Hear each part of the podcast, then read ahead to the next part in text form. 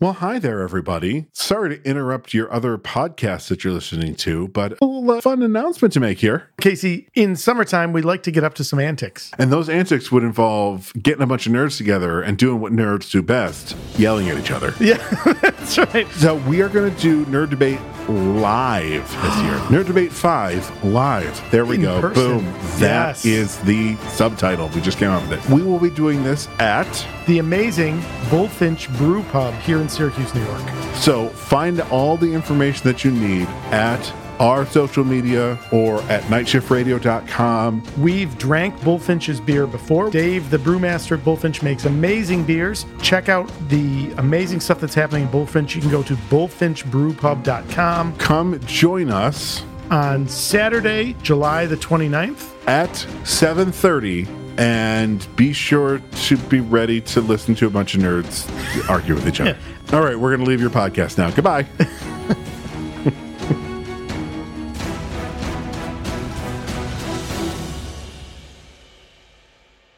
You're listening to the Never Heard of It podcast, a Night Shift Radio original. Every week we bring you the good, the bad, the weird, and lesser-known streaming movies. Hit subscribe for new episodes every Thursday and Sunday. Kaboom.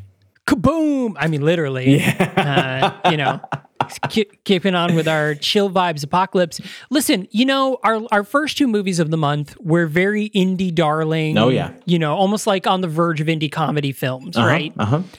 This one is, I don't know if it necessarily falls in line with chill vibes apocalypse, but definitely there were vibes. There were absolutely vibes. First of all, I think before we get too deep into this episode, we need to address a big revelation that you just dropped right before we hit record. Because as folks who have been listening to the lead up to this will remember that I said that I've been looking forward to watching this movie for a long time. And now I kind of regret it. Yeah, so, well, right before we record, you were reading some of the trivia and a particular fun fact about Lars von Trier. I mean, it's a fact. I don't know if it's necessarily fun, but so during the Cannes Film Festival press conference for this movie, writer and director Lars von Trier responded to a question about the use of Wagner's music by calling himself a Nazi and saying that he sympathized with Hitler.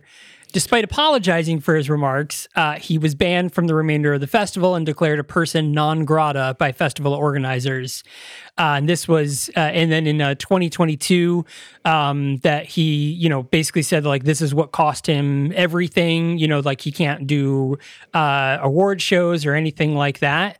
But he did end up going on to do Nymphomaniac and The House That Jack Built after this, and still getting a little bit of a treat to it, I guess, which is pretty wild. Because as we know, in the 21st century United States of America, being a straight-up Nazi is not a career-ender for you.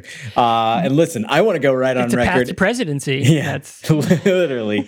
I want to go on record in the first minutes of this episode saying, I was not aware of that, and the Never Heard of It podcast, as you will know from the very beginning, is not Nazi sympathizers, and we do not believe that no matter how many times you apologize or how badly your career was ruined, you can't come back from Hitler was right.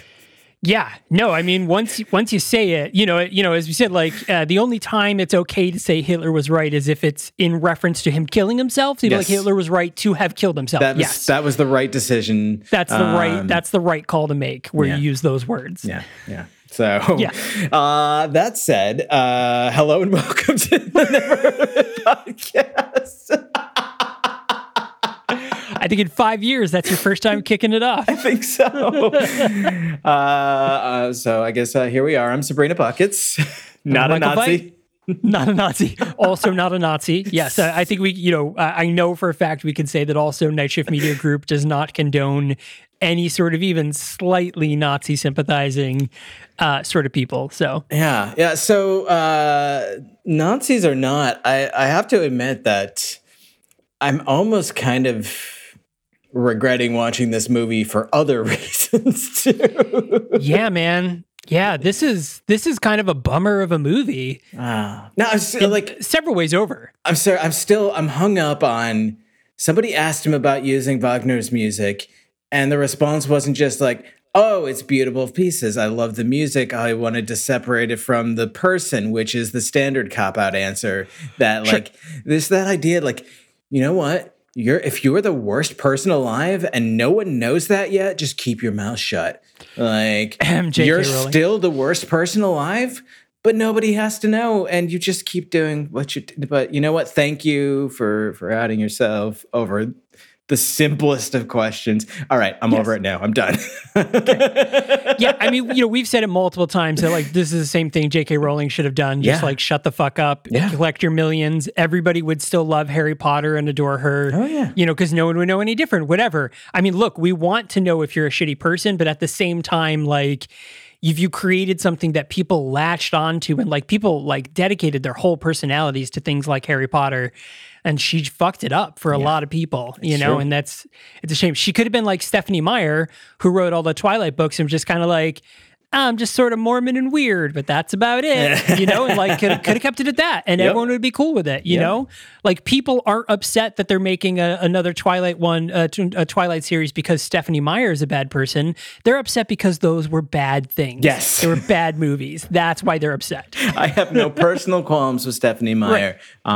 I have not enjoyed a single piece of media associated with her name, but that has nothing to do with her as a person.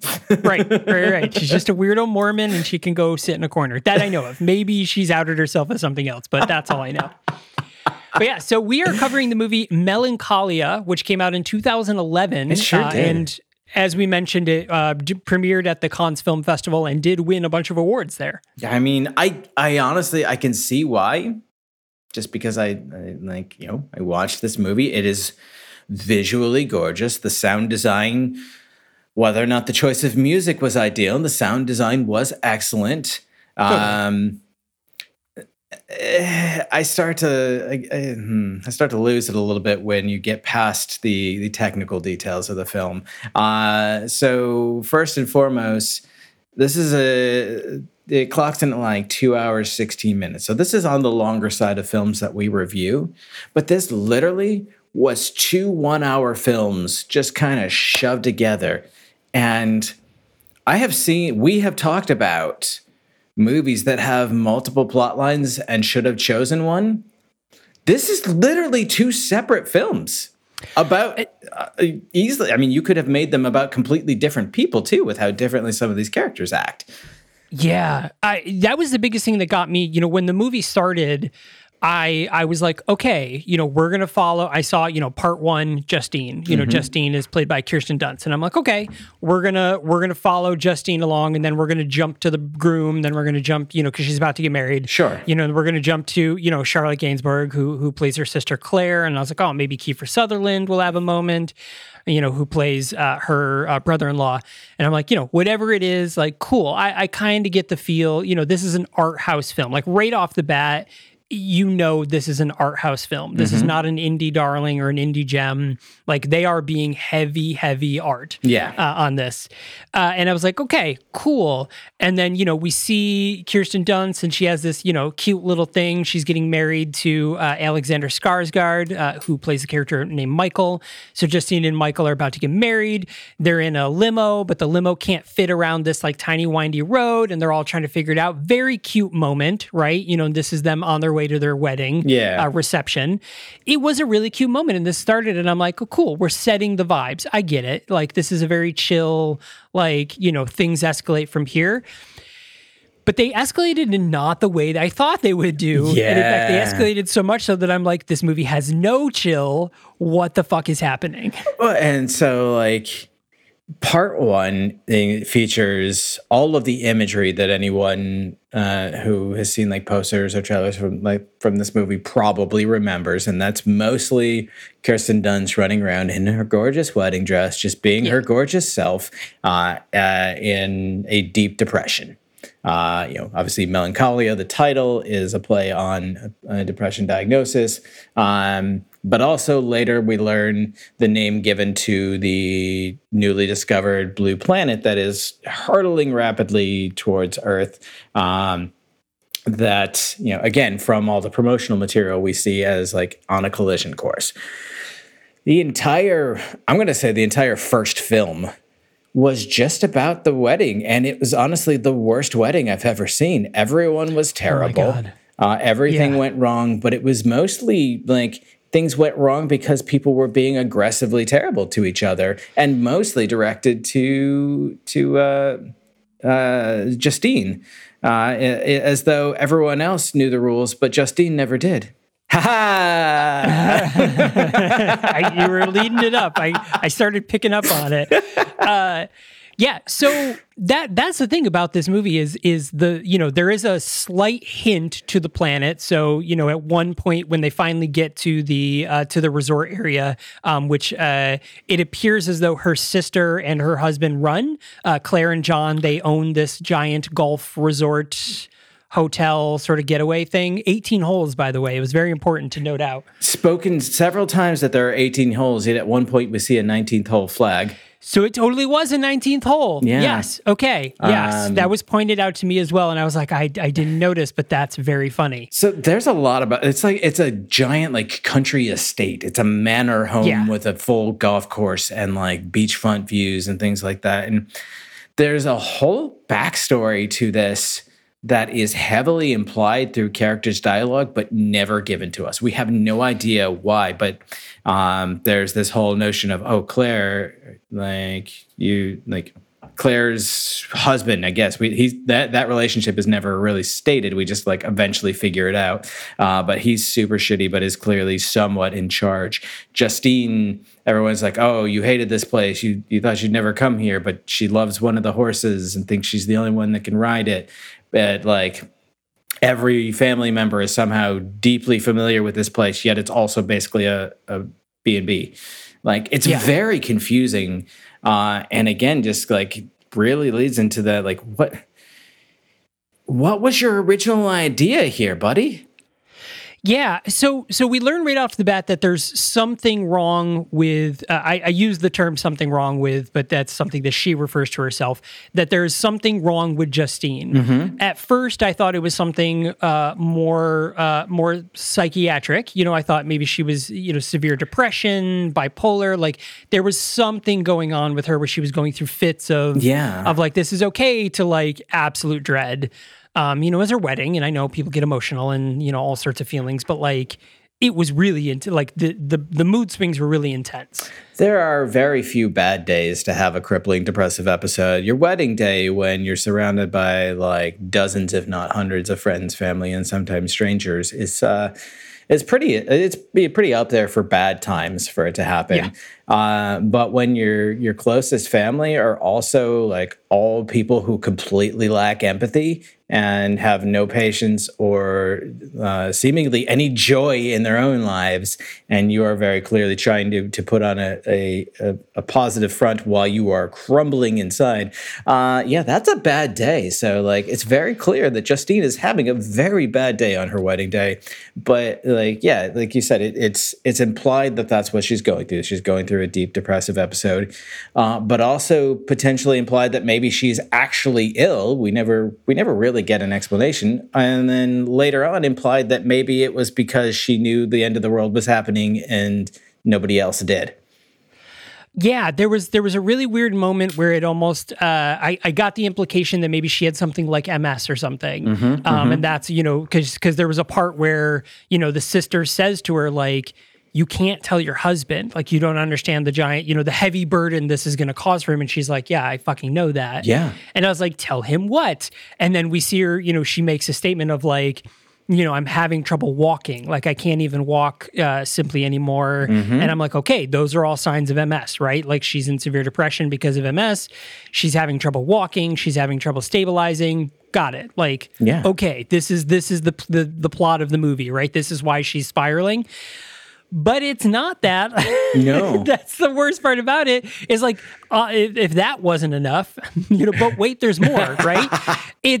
She also is just, she just goes through this crazy, like spiral where she ends up, having sex with some guy who's been tasked to chase after her to get a byline for their job, for her to basically come up with a tagline because she works in advertising. Yeah. So basically to get a tagline for her, and she ends up fucking him on the golf course while her husband watches from the thing and then leaves her. Okay, so he could see that. It was not framed in a way that was clear that he witnessed that, but then when half an hour he leaves her, I'm like, oh, okay. That was my assumption when we see him looking out the window at that one point, and then he starts packing his stuff. I was like, gotcha, he saw it happen, I assume. But, all we actually see in that moment is, him seeing her walking back. So, I think it's a reasonable assumption to think that he saw her and then just, watched as she walked back. But all we saw was him, looking at, outside, and there she is, and, okay, I'm leaving now. Yeah. Guess that's it. It was very detached feeling. A lot of the first, honestly, the first half of this movie, I almost could have done without. Oh, yeah. Or I could have done without the second half if the whole movie was about the first half. That's where I say, this needed to be either two completely separate films, one about the worst wedding you've ever seen and one about, the wildest end of the world you can picture, which, going back to last week, this is the kind of scenario where I'm talking about that, everyone should be concerned. Whereas, an asteroid impact, a lot of the, the imagined scenarios for apocalypse are things that, definitely take a significant amount of time to, have a true catastrophic extinction effect, and probably won't kill everyone.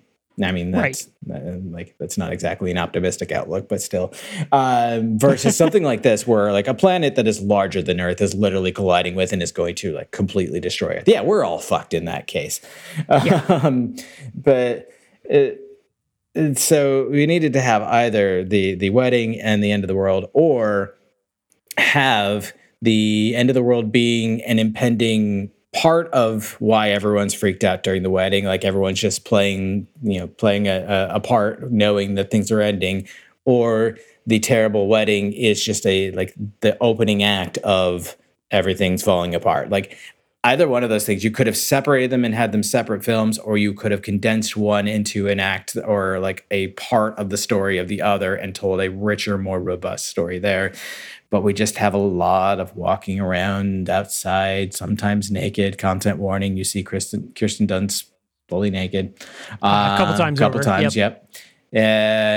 People just looking through telescopes at things that would not be visible in the same spot, both in daytime and nighttime. So, already we know the science is completely fucked in this movie. Yeah, actually, speaking of which, I saw a Neil deGrasse Tyson TikTok about this movie specifically, where he mentions, and if I'm remembering correctly, where he mentions that when the other planet atmosphere crosses our atmosphere, the sound of it alone would kill everyone on the planet, because it would be the most deafening sound you've ever, we're talking tens of thousands, hundreds of thousands of decibels as the two atmospheres, not the physical bodies, but the atmospheres crash.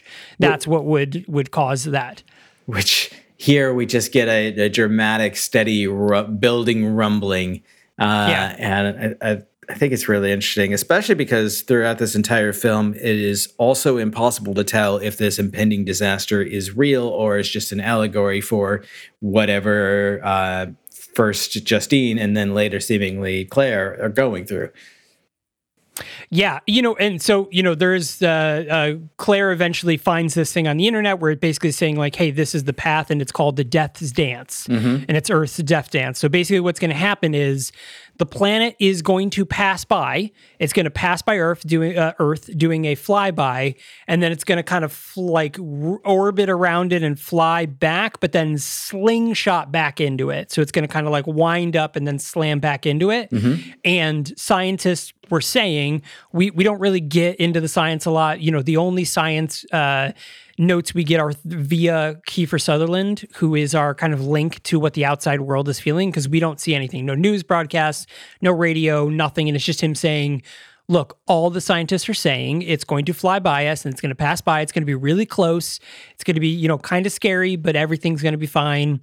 But what really is going to happen is it's going to fly by and then smash back into us. And that's a fact we don't learn definitively until literally the end of the movie, where it does in fact start coming back to Earth. And that's the point where, you know, the kind of the movie shifts. And I think you're right. We could have started the wedding. It could have been a normal wedding. Everybody's like, oh my God, this is amazing. We're at this wedding. We're going to have a flyby of a planet, like the discovery of, you know, the planet coming by. Like it's going to be this very big celestial event. And then over the course of the wedding, realizing that that's not actually what's happening, that the planet is in fact going to slam back into Earth. And of course, this takes place over the course of several days. Yeah. But. And I would be remiss if we didn't mention Kiefer Sutherland's performance here, where he seems to be literally just phoning it in for the entire film and mostly just saying unbelievable over and over again. But granted, I'll give him, he literally just spent a decade playing out a single day, and that would be exhausting for anyone. So I'll give him that. No sleep. Like he went right from this one 10-year-long day into making this movie, and just like, you know what, I could use a nap. I could fucking, you know what? Okay, fine. I'll be in this weird ass movie, Lars, you fucking weirdo. Yeah. It also to note, and I know I brought this up on the podcast before, but in an episode of 24, over the course of one day, remember 24 hours, Kiefer Sutherland becomes hooked on heroin, crashes a plane, leaves unscathed, and becomes not hooked on heroin anymore, all in the course of like 6 hours. Like amazing. That was like an actual plot of this movie, of that series. Amazing. So, and it was amazing. Don't get me wrong. I wasn't like, are you fucking kidding me? I was like, hell yeah, Jack Bauer, fucking do that shit. You know, like I was cheering for him the whole way, but like in my brain, logistically, I'm like, well, obviously this is a little far-fetched, but I didn't care. I didn't even care. Jack Bauer in your cool fucking satchel.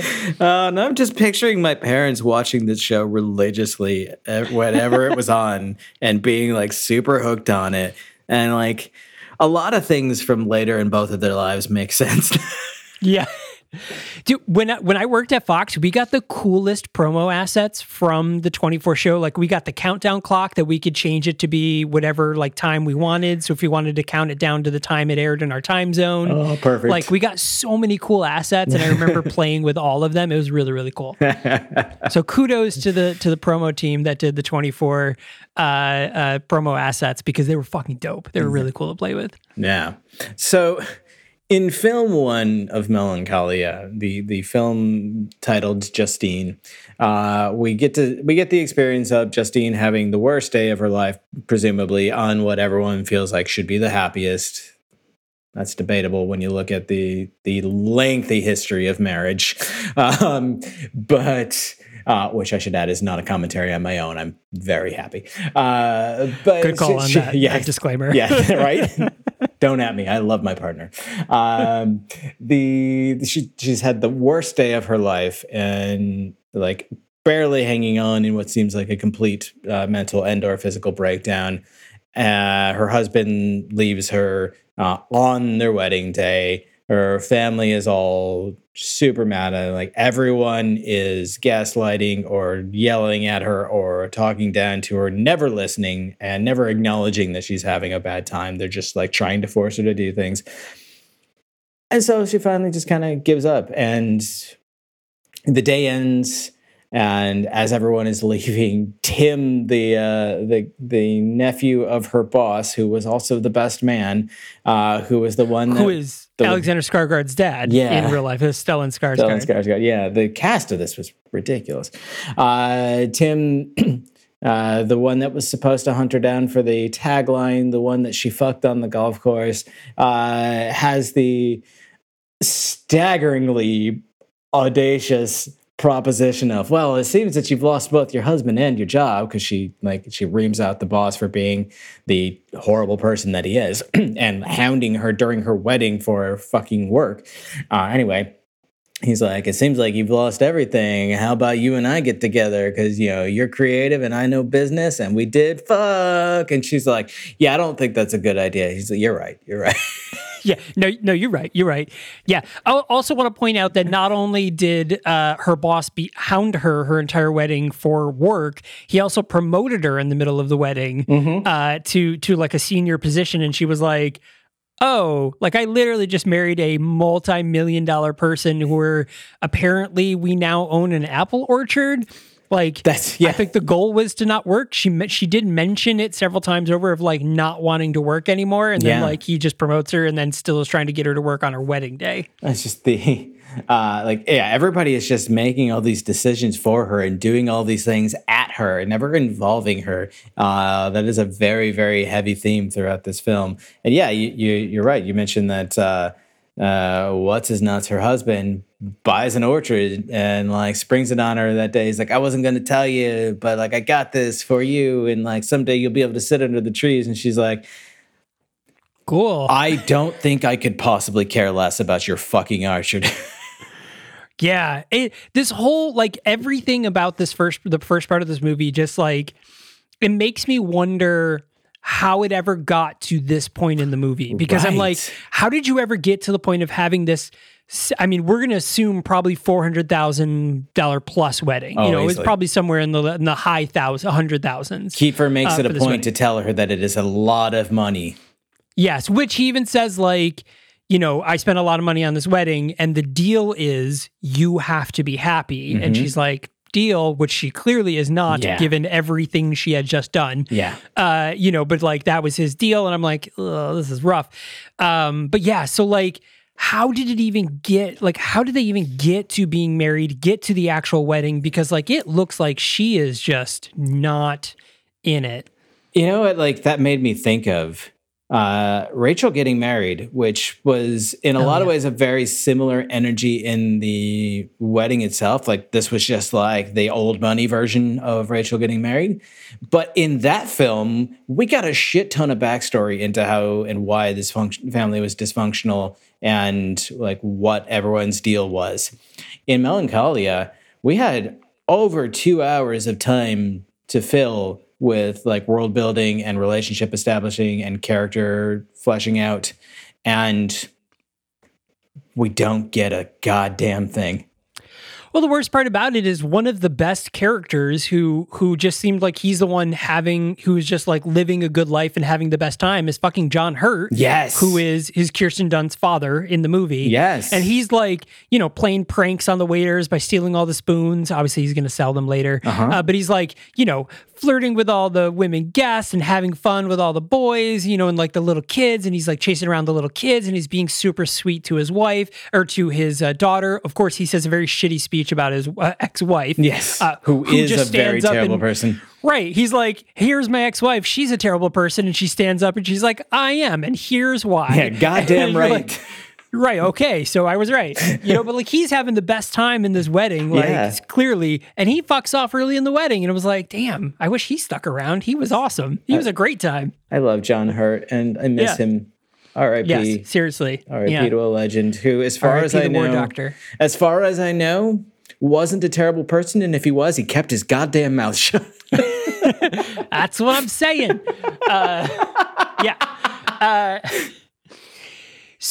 So we've heard all about this Claire thing. So, you know, there's, again, in the first part of the movie, there's a brief mention where, you know, she gets out and she's like, oh, it's a constellation. Hey, what is that one specific star? And, you know, Kiefer Sutherland, they you know, of course, give us this information because it's important later in the film. Mm-hmm. You know, she's like, you know, John is his name. Oh, John, you know what this star is. You're the expert. And he says, oh, I wouldn't call me an expert. And his wife, of course, is like, yes, you would. Which is cute. It was a funny little, you know, part like husband-wife play thing. And he's like, okay, so that's the Scorpio constellation, and that's the star Antares. Mm-hmm. So this is the star that you're seeing. And then later in the film, later in the first part of the film, she goes back out and looks at the constellation, which would not be in the same place, by the way. And she looks and we notice that Antares is now gone. Mm-hmm. You can't see it anymore. And and she's like, oh, that's weird that it's not gone. But what we learn is, of course, Melancholia is blocking that star because we learn that Melancholia has basically been hiding behind our sun, like in a somewhat synchronous orbit, so that we just could have never seen it because of where it was. Also not a thing that can happen. But, I mean, there's ways around it. It is entirely possible, and has even been theorized, that there could be a planet that is exactly opposite Sol from us to the point where we would never see it. That is feasible. That could be a reality. But that planet, barring the craziest of circumstances, is not going to come free of its orbit and come smashing into Earth. So again, like right there, the science is totally fucked in this film. Well, yeah, because also the planet doesn't travel on any sort of orbit. It just kind of is, you know, marbling, you know, it's pool ball through space and just sort of bouncing around. It doesn't really have like a trajectory per se, you know? So like even the whole idea of the Death's Dance thing, like when you see the arrows and they show you where it's doing, it just kind of like right turns out of nowhere, you know, it's sort of 180s and just comes back to smash into Earth for no scientific reason whatsoever. Yeah. That's like, you mentioned that their original thing is like, oh, it was behind the sun. We couldn't see it. Okay.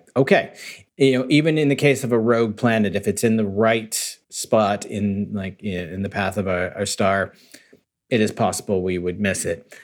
But where they just completely fuck up is this notion that that object is going to be visible from the same place, in the same spot in the sky, night and day, repeatedly, when it very clearly would have to be. Even a rogue planet is traveling directionally because of forces acting on it.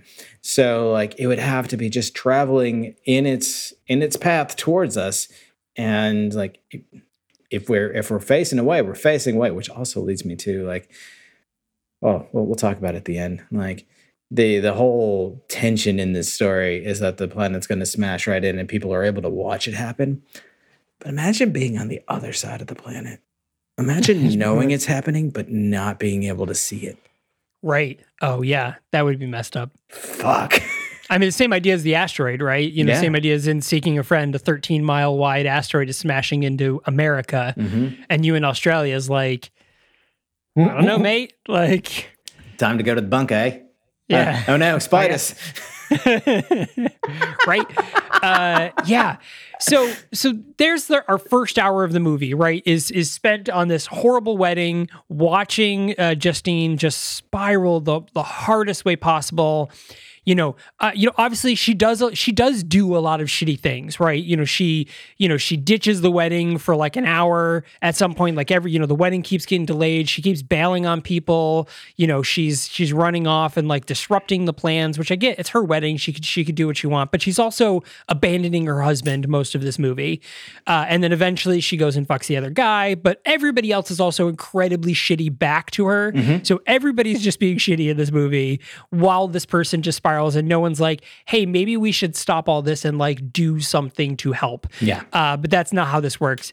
So that's like our first half of our movie. But then we get to the second half of the movie, which is then supposedly follows Claire, which the first half of Claire still follows Justine pretty distinctly. We don't really get into Claire until later in her thing. And then we circle back to Justine. Justine ends up being the focus again. Yeah. And like we start off Claire's story by basically they're like, Kiefer Sutherland just can't fucking believe that Justine is struggling so badly she might not be able to get herself in a cab to get there. Unbelievable. She can't do anything. Unbelievable. And so there. This is obviously some time has passed since the wedding, and Justine has gone home, but is now coming to stay with her sister and brother-in-law and her nephew in this manor home that is apparently also their home, while they wait for Melancholia to slam into the earth, presumably. Yes. Well, fly by, because at this point they still think it's flying by, you know, because again, they don't really learn till the very end of the movie. But Justine knows things.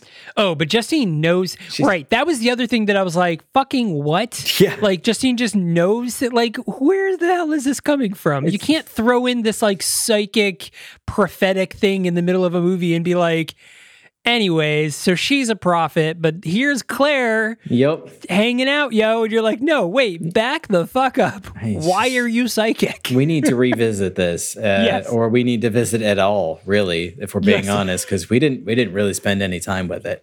None. We waved to it from the car on the way by. Yeah. And I was just like, but wait, should we stop? Hang on. I think we should stop. I think we should. This is a pullover moment, I think. Yes, this is definitely a pullover moment. Like, really, like, everybody get out. Like, it doesn't matter if you need to pee, go do it, because you don't know when you're going to get another chance. Meanwhile, you were saying about knowing things, Justine? Yes. Say more, please. Which, you know, that's another sort of flash in the pan moment, which is brought up two more times, but it is entirely dismissed the entirety of the movie. Oh yeah. Which makes it feel like you don't know if it's a trait that Justine really has, or if she's just, because she's spiraling and in this, you know, because we know that she's in a huge depression right now, and whatever it is that she's suffering, if this is just like a thing that's happened, you know, she's just like, no, I see it. And everyone's like, okay, sweetie, go back to bed. You know, like, we don't know if we're supposed to take it seriously or not. Mm-hmm. And I mean this as in the audience doesn't know, and that's who should know. Yeah. You know, it's okay for the characters to not understand it and maybe have doubts and maybe be like, no. But the audience needs to know that information, because that drives our emotions for who we actually care for in the movie. It's true. It's true. And so we go from the Claire in first half of the film. First film, Claire is the organizer of the party, and everyone is coming to her with their problems and shitting on Justine and shitting on Justine's mom, who admittedly deserves it. She's terrible. Totally. And shitting on her dad. Like, everybody's just shitting all over the place. This like metaphorical, just fecal matter smeared all over this wedding. And Claire then redirects that to Justine and is like, I hate you so much sometimes. Like, cool, okay, so these are not close sisters. And then we get to film number 2, and Claire is doing everything to, like, take care of and dote on and love, and, like, you know, she's struggling, and she's still kind of mean sometimes, but, like, it seems like, okay, maybe this is a loving relationship, except we later get a chance for her to be like, I hate you so much again. And, like, which one is it, Claire? Like, why? Like, why is everyone so mean in this film? Yeah, well, it's really weird because the emotions of any given character, and I'll even say this of the kid, like, you know, because Claire has a child with John, and even that kid, we don't get that kid any time to, like, be a character. Like, he just fucking exists in this movie. Yep. But also dope. He, on his nightstand, had an ATST model from Star Wars. It's pretty fucking cool. Nice. But, like, even the kid doesn't get to have that sort of, like, innocence. Like, we don't get another point of view. That's the biggest problem with this movie, is that there is no balance in emotion. Like, everybody is on this one far side, and we don't even get a reasoning for why they're on the far side. So it makes it really hard for you to be like, this is the main character that I need to associate with, or this is the villain of the story that I need to associate with. You just sort of, like, I don't know, man. I kind of don't care if anybody dies. Like, somebody just tell me what's going on. You know, like, you don't feel for any character one way or another. Yeah. So then our real conflict driver in film number 2 is, we see now that, like, Claire kind of seems to Justine kind of seems to snap out of her depression and is just kind of wandering around being a weirdo. And Claire now is, like, terrified of the planet colliding with Earth, and she's convinced it's going to happen. And John keeps telling her, as you mentioned earlier, no, the scientists say that it won't. The scientists say that it won't. But we find out that on the side, John is prepping for the inevitability of bad things happening. And then, you know, there's this moment where Claire goes out and buys presumably some sort of sleeping pill or something that can allow one to not live anymore. And she wisely locks it away as kind of a, you can tell she's thinking, like, I don't want to face this if it's going to happen, but, like, we're not going to do anything now, but I want to be prepared. To which John eventually, like, sneaks in, steals them, and goes and takes the entire fucking bottle and dies in a horse stall. And it's just completely unannounced, by the way. Yeah. All we see is him sort of like looking in the telescope and looking up and looking in the telescope, and you see him kind of have like a, he has like a moment on his face, and then he's dead. Yeah. And then he's we don't see him actually take the bottle. Yeah. We don't see him go to the stable. He's just gone and dead, period. But like that honestly is one of the best bits of acting in the entire film. It's just that moment where like, that's your only clue that something's going to happen at this point in the film. But you can see just in his posture and body language that John has given up. John has accepted that like, as much as he wanted to try to keep everyone else calm and not make everyone, be afraid that they were going to die, he knew it was going to happen. And at this point, he's like, "Yep, I'm out." See y'all. See you in the next one. Yeah. Peace out, motherfuckers. Yeah. Which is really interesting in itself because, John was the one originally being like, it's okay. Like, because Claire is very concerned, right? Mm-hmm, she's very upset about it. And she, they even make a point to say that she gets herself worked up about things. And so when he has that moment of like, nope, this is it, it's wild that he just straight up gives up instead of like doing literally anything else, but very interesting. And like it becomes like frenetic, like frenzy towards the end as like, the power goes out and then John kills himself and Claire shoos one of the horses away so that she like covers the body with hay so that people won't find it, and she just tells the little boy like, "Oh, Daddy rode into the village," and Justine sees through it, and she's like, "Why didn't he just take one of the cars?" We later learn that the gasoline-powered vehicles are completely dead. Both of their trucks are completely dead, as with the electricity. Somehow the golf cart still works, but only. And here's where I think that they were trying for some huge like metaphorical imagery here. There's a particular bridge that every single time Justine and Claire tried to go out riding their horses, Justine's horse would not cross, like no matter what she did. At one point, like brutally beating the horse with a riding crop as Claire is just screaming at her, only for them to like look up, and like that's when they start to notice like the planet's closer or something's wrong. It's like the horse is sensitive, but like there's something about this line that they won't cross. Well, the golf cart only makes it to that line before dying. So clearly, the writer/director was trying to imply some sort of like boundary of like being unable to escape this event. Or was it clear? Right. I say clearly because it wasn't clear at all. Yeah, so Lars von Trier wrote and directed this movie. But that was a very dead-end thing, which when the first time we saw it happen where she rides the horse and the horse won't go past it, but Claire's horse does, I was like, got it. Okay, this is, we're setting up a metaphor here, right? Because this is very heavy-handed, or just the fact that we watch a million fucking movies, so we recognize patterns. That's probably more what it's like. We're just like, we've seen this 100 times. It can be both. It can be both. So we're like, cool, got it. This is a threshold, that the character has to, overcome a threshold, whether it's, getting over herself emotionally or if it's some sort of point of contention in the film. Sure. But it never goes anywhere. It doesn't. It leads to literal nowhere, which is ironic because it is a pathway.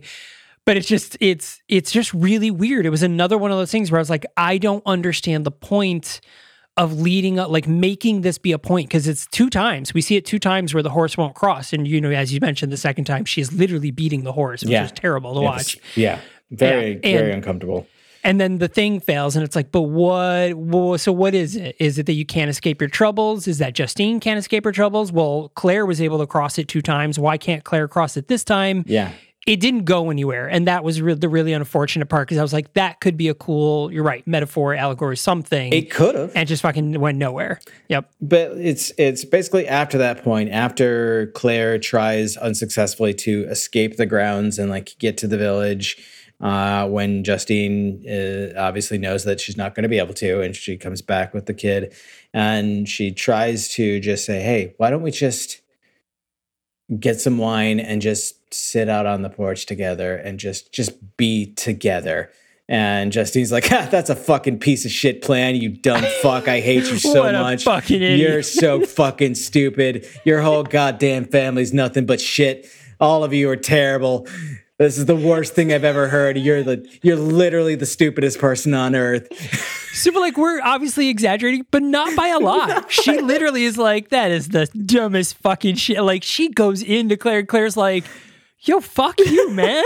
Like, I just said we should drink wine and hang out on the terrace and die together. And you're like berating me like I said we should, I don't know, put balloons up our ass or something. But like, the amazing part is then, like, Justine does her plan and it's not better. It's even worse. So the whole, both films, there's this this thread that runs through of the nephew.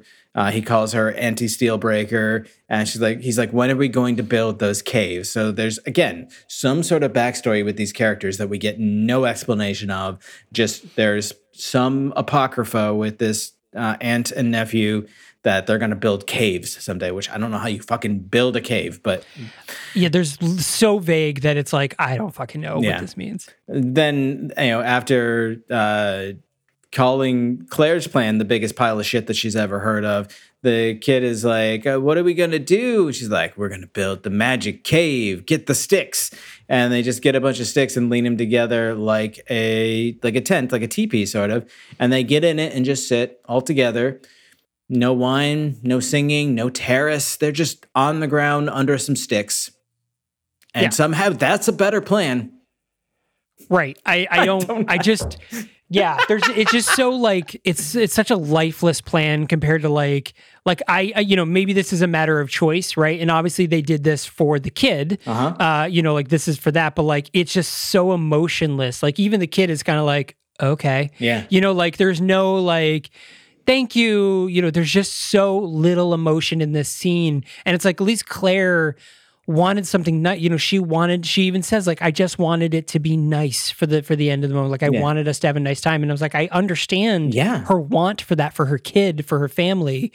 And it's just so weird that Justine's plan is just like, nah, fucking sticks in the woods, in the golf course. Well, and then this is the third of these, like, space collision disaster films that we've watched in a row. And in the first two, the main characters arrive at, like, yes, they're scared, but there's some sense of peace, and they sit down and they, like, it was Liza from How It Ends. Liza sits down with her younger self and just, like, becomes at peace and faces the event. Dodge and Penny, they lay down in bed together and they just talk together and just enjoy their company, just, you know, for those last few seconds that they can as it happens. These, like, emotionless fucks just sit under some sticks while Claire sobs uncontrollably. The kid becomes a robot, and I think Justine is smiling. I don't know. It's weird. Yeah, it was such a weird, you know, and the one thing I will say about this movie, which I guess is another content warning, if you have any sort of apocalyptic anxieties, you do actually see the planet, like, you see them get hit by the planet. Mm-hmm. Like, it is very, you see the whole thing, unlike, you know, How It Ends or Seeking, where it's just sort of implied. You straight up see them, like, burn and get destroyed and all that sort of thing. So keep that in mind, again, for content warning, is that you do actually see that very graphically, to say. Probably not as graphic as, like, Terminator 2 in that one scene where she's on the fence, you know, that one. It's kind of like that. It is a little bit like that scene, actually, now that I think about it. But yeah, so there's that. But yeah, it was very uninteresting. It was just so anticlimactic, and it didn't hold any sort of, like, oh, like, there's this artistic metaphor to it. It's like, no, it just was fucking dumb. Like, it just was boring. It was just plain. It felt like nothing. It gave me no emotion. It didn't make me think, you know, about it or contemplate my own mortality in a situation similar. It just made me be like, oh, all right, well, that's the end of the movie. You know, it was very frustrating. This was the Prometheus of disaster movies. Yeah. Right. It was just, it is, it's so weird because the movie starts off where it's very frustrating. You are frustrated not only with Justine, but you're frustrated for Justine. Mm-hmm. You know, the whole movie makes you feel frustrated about everything that's going on. And like, you're just like, what the fuck is happening? And then it tapers off to just nothing. Like you feel nothing for anybody or anything that's happening. Yeah.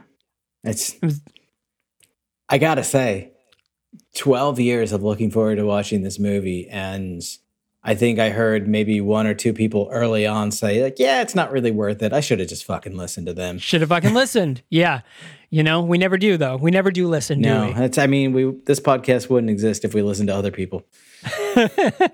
But ironically, you're listening to us talk about it. So, hey, hit that subscribe button so you can get told what movies to like. To like or not like. Listen, that's not what we do here. That's not what we do. It may take us a long time to reach the right conclusion, but I think, 500 plus, 280? We're a little over 300. 5 years. Well, technically, we're at 280. The number 5 is in there somewhere. 280 plus episodes. At this point, I think we know what we're talking about. Just a little bit, yeah. So this is Melancholia. So this was another movie that we had to rent on demand. It is also streaming on Mubi, M-U-B-I, which I believe is a free channel add-on if you are subscribed to Amazon, I think. I didn't want to go through the hassle of trying to figure that out because like timing and stuff like that. But I assume that, much like IMDb TV or something, I think you can watch it for free with ads. It has on many occasions popped up on Hulu. I remember seeing both Seeking a Friend for the End of the World and Melancholia on Hulu as recently as earlier this year. Yeah, same. So it definitely was, it's been, or it'll get around again. Yeah. Should you watch this? Should you watch this movie? Honestly, I can't say yes. For several reasons. Obviously, Lars von Trier's statements kind of like logistically, that's another one that I did not know until after this, or had heard and just had forgotten. So obviously for that, don't support him. It's unfortunate because there's a lot of really great actors and actresses in this movie that I would love to support, all the Skarsgårds, John Hurt's estate, Kirsten Dunst, but. Yeah, I would say if it was possible to remove Lars von Trier from the equation, I would still have trouble recommending this. The only way that I would do it would be to say, plan to watch this as though it is two separate films and do not watch them back to back. Watch part one, watch Justine, and just marvel in the worst planned and executed wedding you've ever seen in your life. Then take a few days, a few weeks, whatever it needs to be off, and come back and watch Claire as a disaster movie. They're both weird. Neither one of them are good, but it will be a better experience. No, honestly, that really is truthful, though, because, like, the Claire movie would have been a chill vibes apocalypse movie. Mm-hmm. That would have fit the theme a little better because it is just, like, a distraught family, a broken family, a depressed sister who is suffering from some sort of physical ailment, eventually realizing, hey, this is it, The Claire movie is what I thought Melancholia was going to be. Same, 100%. And, we were introduced to a lot of characters early on. Alexander Skarsgård, as an example, Michael, I thought he was in the whole movie. Yeah. He's really only in the first, 30, 40 minutes, and then that's it. So that was also very interesting. That was a weird, it is a big shift between part one and part two, which is really interesting. Yeah, I mean, same. Honestly, yeah, if you still feel like you need to watch it in two different parts. Or just watch part two.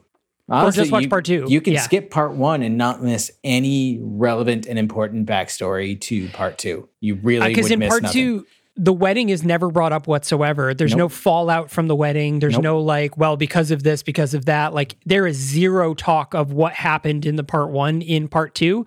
And yes, you 100% could go into part two and just be fine and be like, oh, this is the movie and think nothing of it. 100%. Absolutely. Yeah. So, there it is. Hey, make up your own mind on it. Let us know. Hit us up on socials. You can hit us up at Night Shift MG on both Twitter and Instagram. What did you think? Did you see something we didn't see? Or is there a greater you know, more metaphorical picture that maybe we're missing? Or did you watch the whole movie and be like, well, scientifically, and push up your glasses while, you know, Googling Neil deGrasse Tyson? You know, if you did that too, let us know. We would love to hear about it. So, you know, hit that subscribe button. Make sure you follow us always. We have brand new episodes every Thursday and Sunday. For those of you who have been listening this month, I've had my daughter on these past bonus episodes, and we've been talking about a couple things. We talked about Guardians of the Galaxy Volume 3. We talked about Raiders of the Lost Ark. We're talking about Owl House. We've got a lot of cool bonus episodes this month, catching up while Bri is off moving across the country again. So we'll see you in 3 more years, and she'll be moving to the other side again. I fucking hope not, honestly. I know, right? Unless it's Tacoma, I don't want to move again. Because as they say, life moves slower in Tacoma. The Queen, Imogen Heap. All right, or Neko Case. Hey, thanks a lot for listening, everyone. We super appreciate it, and we will see you next time. Boop.